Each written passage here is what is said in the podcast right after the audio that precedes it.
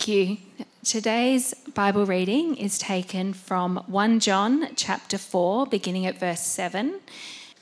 Dear friends, let us love one another, for love comes from God. Everyone who loves has been born of God and knows God. Whoever does not love does not know God, because God is love. This is how God showed his love among us he sent his one and only Son into the world that we might live through him. This is love. Not that we loved God, but that he loved us and sent his Son as an atoning sacrifice for our sins. Dear friends, since God so loved us, we also ought to love one another. No one has ever seen God, but if we love one another, God lives in us, and his love is made complete in us. This is how we know we live in him and he in us. He has given us his spirit, and we have seen and testify that the Father has sent his Son to be the Saviour of the world. If anyone acknowledges that Jesus is the Son of God, God lives in them and they in God. And so we know and rely on the love God has for us. God is love. Whoever lives in love lives in God and God in them. This is how love is made complete among us, so that we will have confidence on the day of judgment. In this world, we are like Jesus. There is no fear in love, but perfect love drives out fear because fear has to do with punishment. The one who fears is not made perfect in love. We love because he first loved us. Whoever claims to love God yet hates a brother or sister is a liar. For whoever does not love their brother and sister whom they have seen cannot love God whom they have not seen. And he has given us this command Anyone who loves God must also love his brother and sister. This is the word of the Lord. Thanks, Rachel. So, we're talking about God is love and we are beloved this morning. So, let me pray for us. Father God, I pray that we, being rooted and established in love, may have power together with all the Lord's holy people, to grasp how wide and long and high and deep is the love of Christ, and to know this love that surpasses knowledge, that we may be filled to the measure of all the fullness of God. Amen. It used to be thought that Christians were the most loving people, that they were the most charitable and generous, that they served the needs of the community, that they were the first to lend a hand. But I don't think that that's the way that people think anymore. I suspect that the world thinks that it has a monopoly on love, that it is much better than being loving than Christians. The Christians aren't loving at all, that they are bigoted, judgmental hypocrites, that they say they love, but in actuality, the church is not the place you turn to if you're after love. Think of a young person who is figuring out their sexual identity. Is the church the first place they'd go to for help? Think about the divorced woman. Is the church her first point of call? Think of your neighbours and friends. If they needed help, where would they turn? It's not the church. It's those who are most like them, those who can relate and Sadly, tragically, the identity of the church is these days more associated with hate than love. We may argue that it shouldn't be so, that people don't realise that we're loving, we must be. And the good that the church has done are acts for which we must be ashamed. In his book One Blood, a story of 200 years of Aboriginal encounter with Christianity, author John Harris says, it's an undeniable historical fact that Australian churches were complicit in this system of removing Aboriginal children from their families. And it makes for heartbreaking reading. To read of the missions that associated civilising with Christianising, and churches benefiting from stolen land and barring children from using their language and taking them from their country and their family and their culture.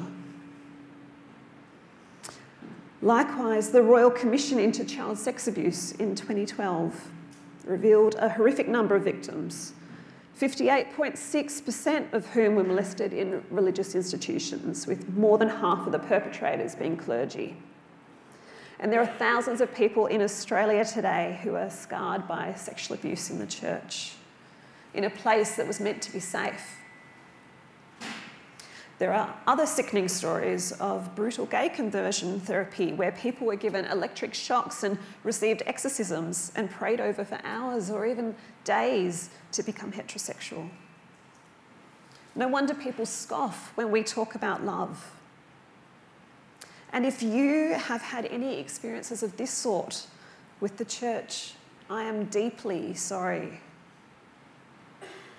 It disturbs me that Christians have acted in this way. And that's on a large scale. I strongly suspect that there's people that, whom I've hurt and whom I've besmirched the name of Christ in their minds too. Tragically, in one way or another, we are all hypocrites. Well, that's us. What about God? Well, for better or for worse, one of the tensions is that for people, what they see of us, they associate with Him. That's what our passage says. They see God, or they see us being a liar about God. Generally speaking, I think the consensus, though, is much more positive for God. It's fairly easy to think about God being a God of love, there's a common misunderstanding that the Old Testament God was an angry God of judgment and that the New Testament God is a bit more nicer and loving. That assumption is mistaken, which we'll get to see soon why. But generally, people believe that if there is a God, God is a God of love, right? I've had people say to me things like, I like to think that God loves everyone, or I like to think that I believe in a God of love. It's not necessarily that they want to have much to do with him, but they like to think that if they ran into him at the supermarket or the pub or on the Last Judgment, that he would be friendly and nice to them. They kind of picture, you know, like a grandfather or a Santa Claus. He knows if you're naughty or you're nice, but he just kind of laughs it off and rewards you anyway. Surely Jesus would be happy to have a beer and forget about all the other stuff. The view of God as loving is, is pretty weak, though. It's a sentimentalised version. It's a lame way to say that I don't really think there is a God, but if there is, I'm sure that he can mind his business, or if not, he can see that I'm a good guy. I'm not sure that this attitude has much substance or rationality to it.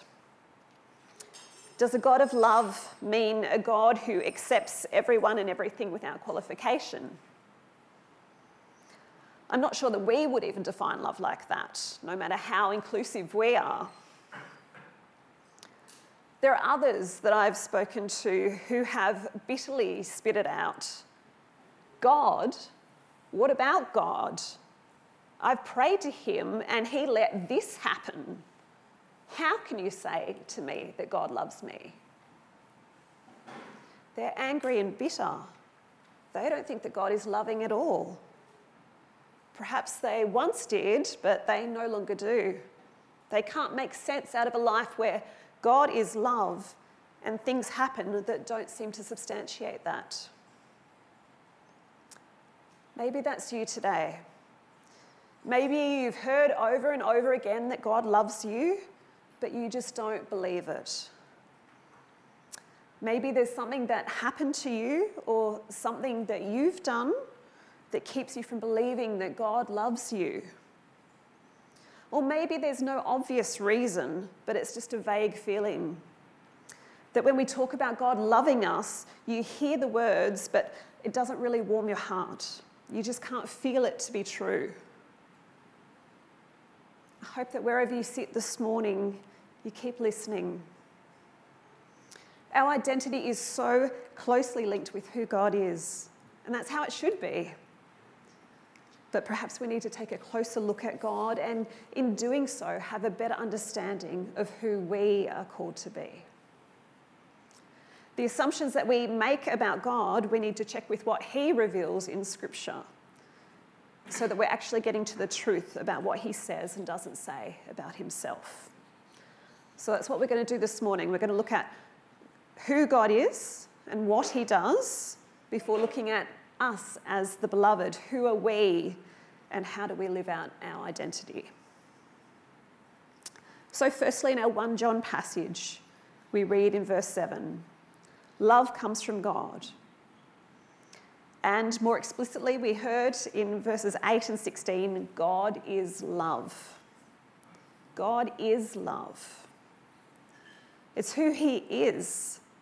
It's not just that God is loving or that God loves, but that He is love. Love is fundamental to the nature of God.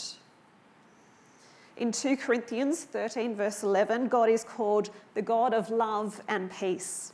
He is the originator, the source of love, where all other love springs from. God's love can be defined as his eternal giving and sharing of himself. Within the Godhead, love has always been present. The God in the Bible is personal He's not a force or an energy. He is someone whom we can have a loving relationship with and who exists in relationship for all eternity. The claim that God is love can only be justified in a Christian understanding of God. God, as distinct from creation, as one God, three persons, is necessary for God to be love because otherwise God would be contingent or dependent on creation to love because love needs to be shared. But the God of the Bible is eternally love. That's before creation was made. And because God is three in one, it's not self love. It's not that God's, you know, looking in the mirror and saying to his reflection, I love you. But it's a genuine circulating love that is expressed through the Father and the Son and the Spirit as they give and they receive love. So God's love flows generously from who He is. It's not motivated by the need for reciprocity from us. God's love is eternal, generous, consistent with His nature. From eternity past to eternity present and future, God has been defined by love. So when John says God is love, he is saying that love is bound up in the very nature of God. He isn't sometimes loving as though you need to catch him on a good day. And as I was saying earlier, how people think that God was, wasn't loving in the Old Testament, but kind of thought out in the New Testament. His love doesn't fluctuate like that, like ours. It's permanent and intrinsic to who he is. And so when he acts in judgment or in holiness, it isn't divorced from his love. Love is who God is. We can't reverse the statement, though, however, and say love is God. Love is one of the attributes of God, but it can't sum up all that He is. Saying love is God deifies love and it waters down the God whom we speak of. It's not impersonal or abstract. It's not any old God or deity that is love. It's the personal God of the Bible Father, Son, and Holy Spirit. So when we read the list of explanations in 1 Corinthians chapter 13 about love, we're reading a list of who God is. We could just as easily say, God is patient, God is kind, God does not envy or boast or is not proud. God does not dishonor others. He is not self seeking. God is not easily angered. God keeps no record of wrongs. God does not delight in evil, but rejoices with the truth. God always protects, always trusts, always hopes, always perseveres. And this is similar to the way that God described himself to the people of Israel in the Old Testament. And as we heard in our psalm reading, the Lord, the Lord, the compassionate and gracious God, slow to anger, abounding in love and faithfulness, maintaining love to thousands and forgiving wickedness, rebellion, and sin. So, love is part of his being. God defines love. As an aside, I think that we're familiar with people saying these days, love is love, meaning that it doesn't matter what form love takes, love is love. It's any love is valid regardless of the orientation or gender identity. Love is a universal human experience, and all forms of love are equal and valid. Love, according to this view, is self defining. Yet we see from the Bible that God defines what love is. Love is not the uncaused object, but love derives its definition from God. And love is expressed in many different ways, both for God and for humans. Don Carson, in his book, The Difficult Doctrine of the Love of God, notes five ways that God expresses his love in the Bible. There's the inner Trinitarian love the Father loves the Son and the Son loves the Father. There's God's providential love that He loves all that He's made, He's a loving creator. There's God's yearning, salvific love, that He longs for everyone to be saved. There's God's elective love, where God shows a particular effective redemptive love to the elect. And God's conditional covenantal love. To those who belong to the covenant of God's people, God tells to remain in His love. So we need to distinguish the ways of talking about God's love. Otherwise, we can absolute one of those, and our understanding of God's love becomes inappropriate. And similarly, for us humans, we have different forms of love. We have friendship love and familial love, and we have romantic love. We have love for food and hobbies and other things that bring us joy. Love for a parent should look very different to love for a pet, for instance. And love for a child should look very different to the love for a spouse. We know this instinctively.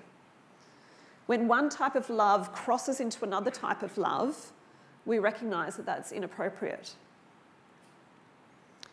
Sam Allberry says that God is love because, sorry, because God is love, it means that he knows far more about love than we do.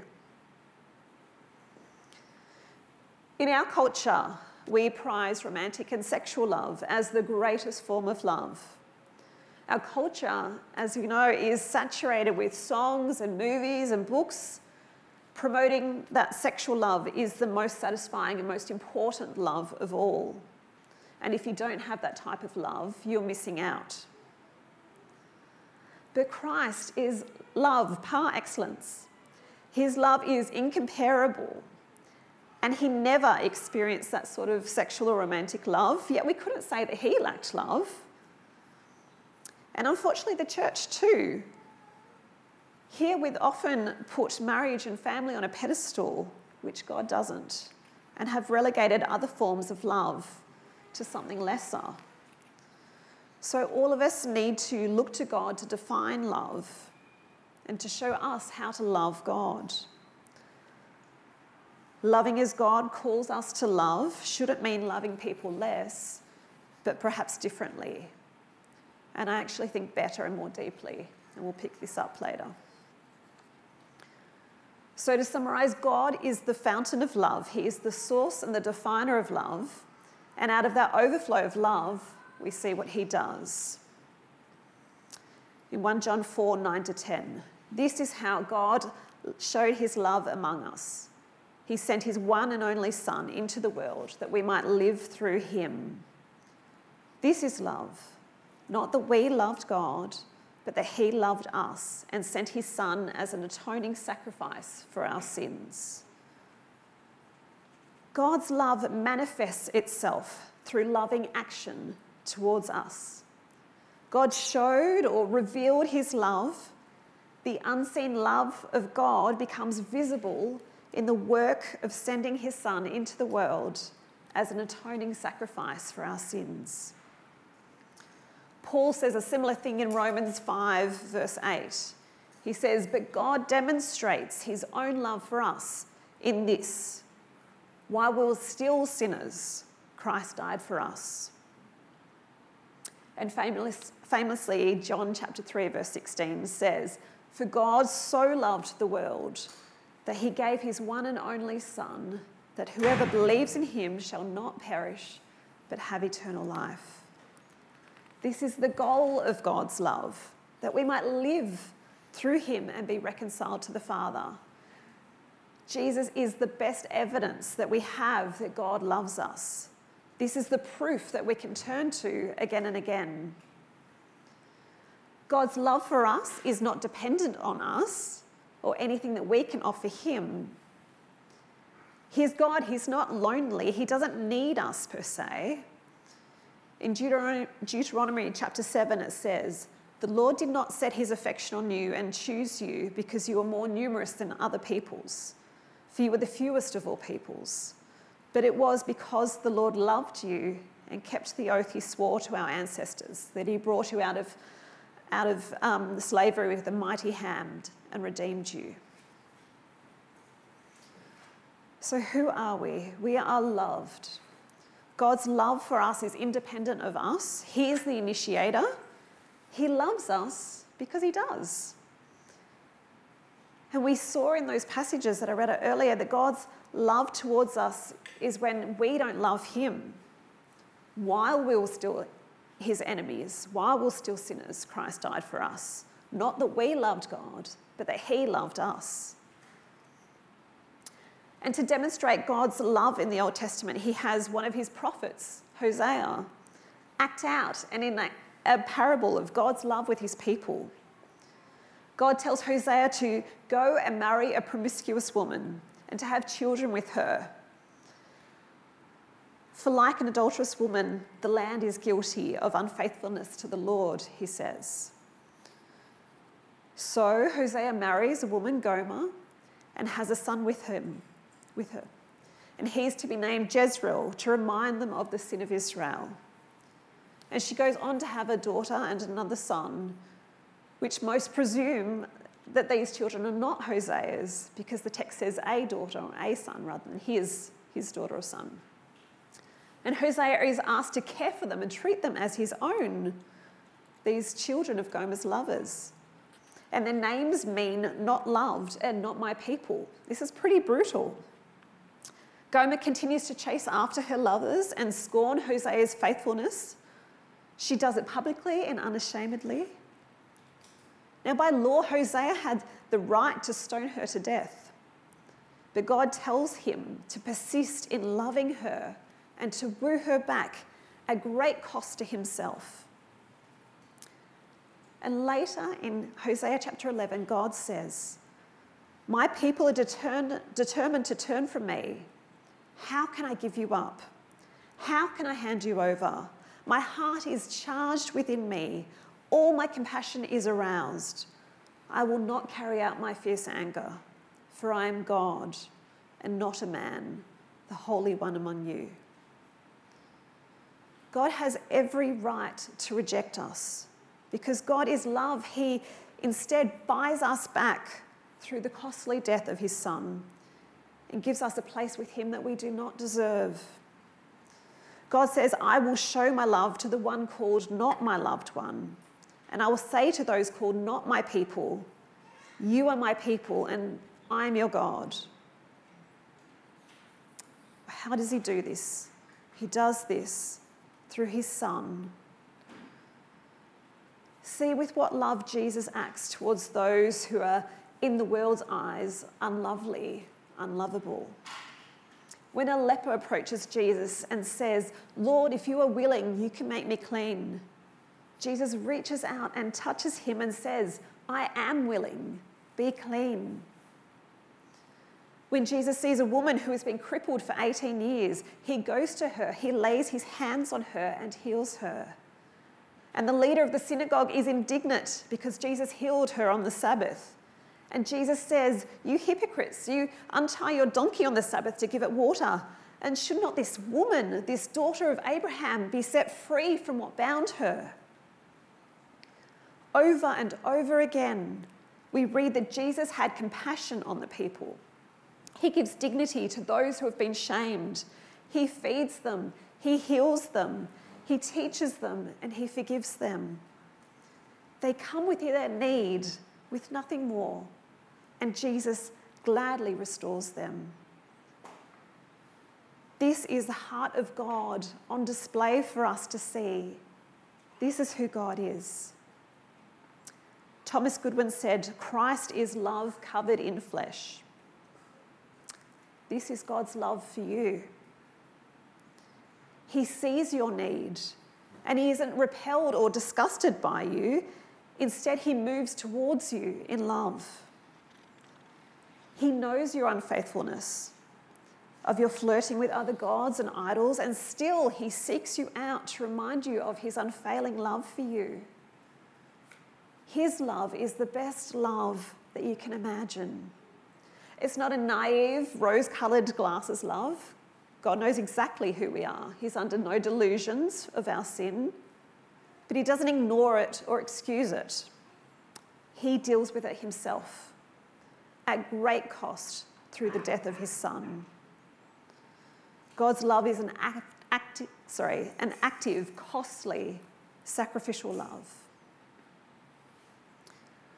And as Jesus was baptized, the heavens were open, and the Father said, This is my Son whom I love. With you I am well pleased. And we, through joining in Christ, can enter into this type of love where God looks at you now and says, This is my son, this is my daughter, whom I love. With you I am well pleased. We are not loved because Jesus died for us. Jesus died for us because he loves us. His love comes first. That should free us from thinking that we need to somehow pay him back, as if we're in danger of him removing his love from us. It should free us from thinking that his love is obligatory. His posture towards us is love. We do not earn it, we don't deserve it. But this is God's desire for us to know His love, that we have been reconciled to Himself through Christ.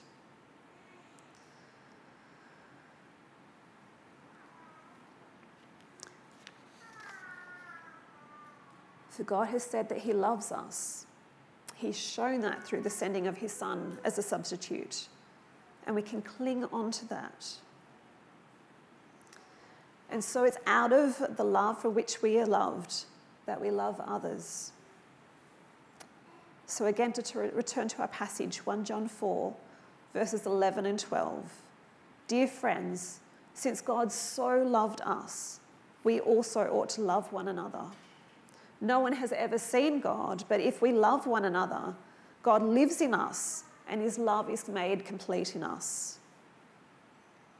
And from verse 19 and following, we love because he first loved us.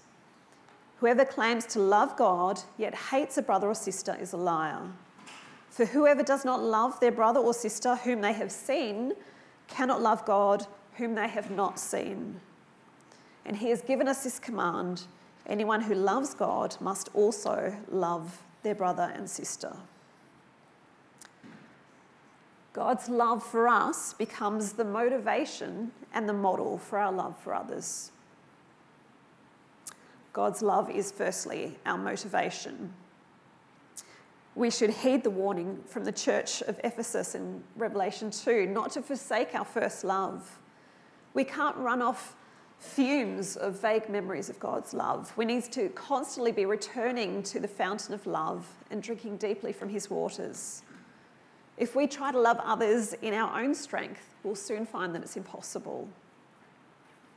Loving others who are like us, we might manage, but loving those different to us requires a motivation that can only be found in God.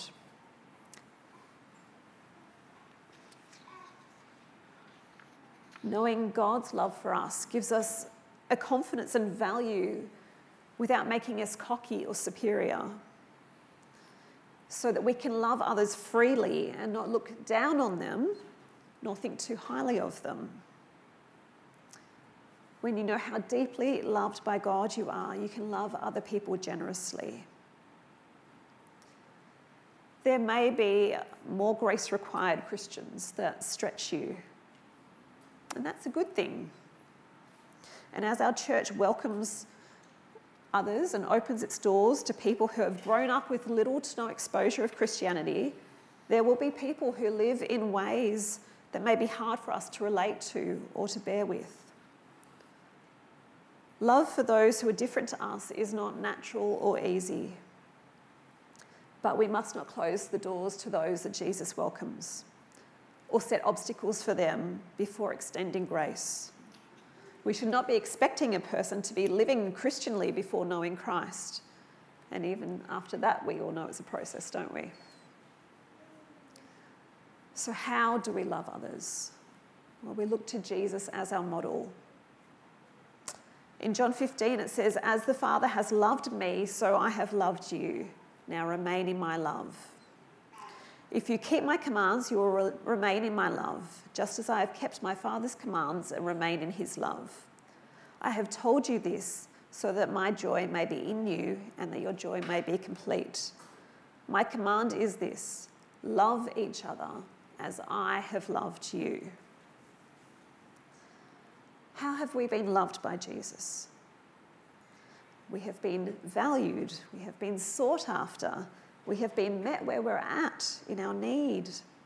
We have been loved actively, sacrificially, generously.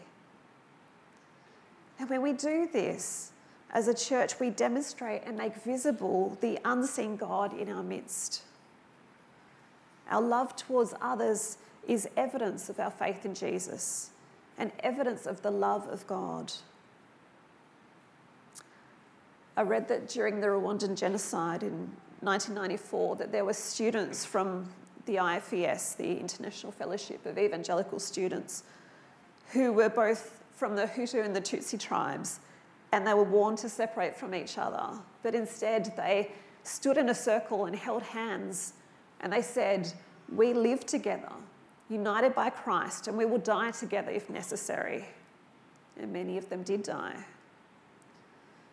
Their experience of God's love completely transformed the way that they looked at others, and it brought unity instead of division.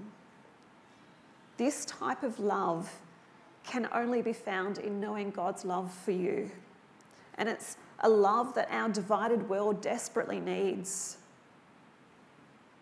I see this love here in this church. I see the way that you all love each other. It's one of the things that attracted me to this church, and it's one of the things that I know attracts many others to this community. I loved reading this last week the Facebook posts about people offering different pieces of furniture to help newcomers. I love seeing the contributions to the food bank, or Chris giving out his sourdough loaf to some unsuspecting person each week people offering meals and praying for each other, caring for each other, giving company to people. What a beautiful, loving community we have here. And I see the love of God demonstrated here in this church. I mentioned earlier how the church these days is known more for hate than for love. And I think that part of the problem is that what the world has heard is the church asking people to give up things, to live without. But it hasn't seen the counterbalance of the church filling people's lives with such love that leads people to be filled and to be flourishing so that those sacrifices don't sting quite as much. if we ask people to give up a former identity or a former community or love, what are we replacing that with? How do we love them better? I think of those in our church who are single. How are we being family to them and caring for them as they pursue Christian living at great cost to themselves? I think of our teenagers. How can we better support them as they stand against the cultural tide that they face? I think of those who have left homes or countries, those who have come from families who oppose their faith. How do we welcome and embrace them and their background and provide for them? Just like God's love, our love must be love in action it's been my experience that this sort of love is a long term, quiet, and patient love. It's not showy or shallow. There's been times when my non Christian friends um, haven't agreed with my views on some matters, and I've worried that I've lost their friendship for not joining in with the majority. There's times when I feel like a bit of an outsider because I can't join in on some of the things that they do. But I have noticed that they really appreciate that I hold to my views without judging them. And that it's particularly those times when they're hurting, when they're going through something bad, that they seek me out. And I hope that they can see something of God's love in me. And I suspect that's what they're craving when the good times fade. Dear friends, please know that you are incredibly loved by God. His love for you does not waver, it does not stop. We have the proof in Jesus. God has taken the initiative. His love endures forever. And as you experience this amazing love, don't let it stop with you. God's love is meant to be shared. So let me pray for us again, and then we'll stand to sing of God's great love. Father God, I pray that we, being rooted and established in love, may have power, together with all the Lord's holy people, to grasp how wide and long and high and deep is the love of Christ, and to know this love that surpasses knowledge that we may be filled to the measure of all the fullness of God. Amen.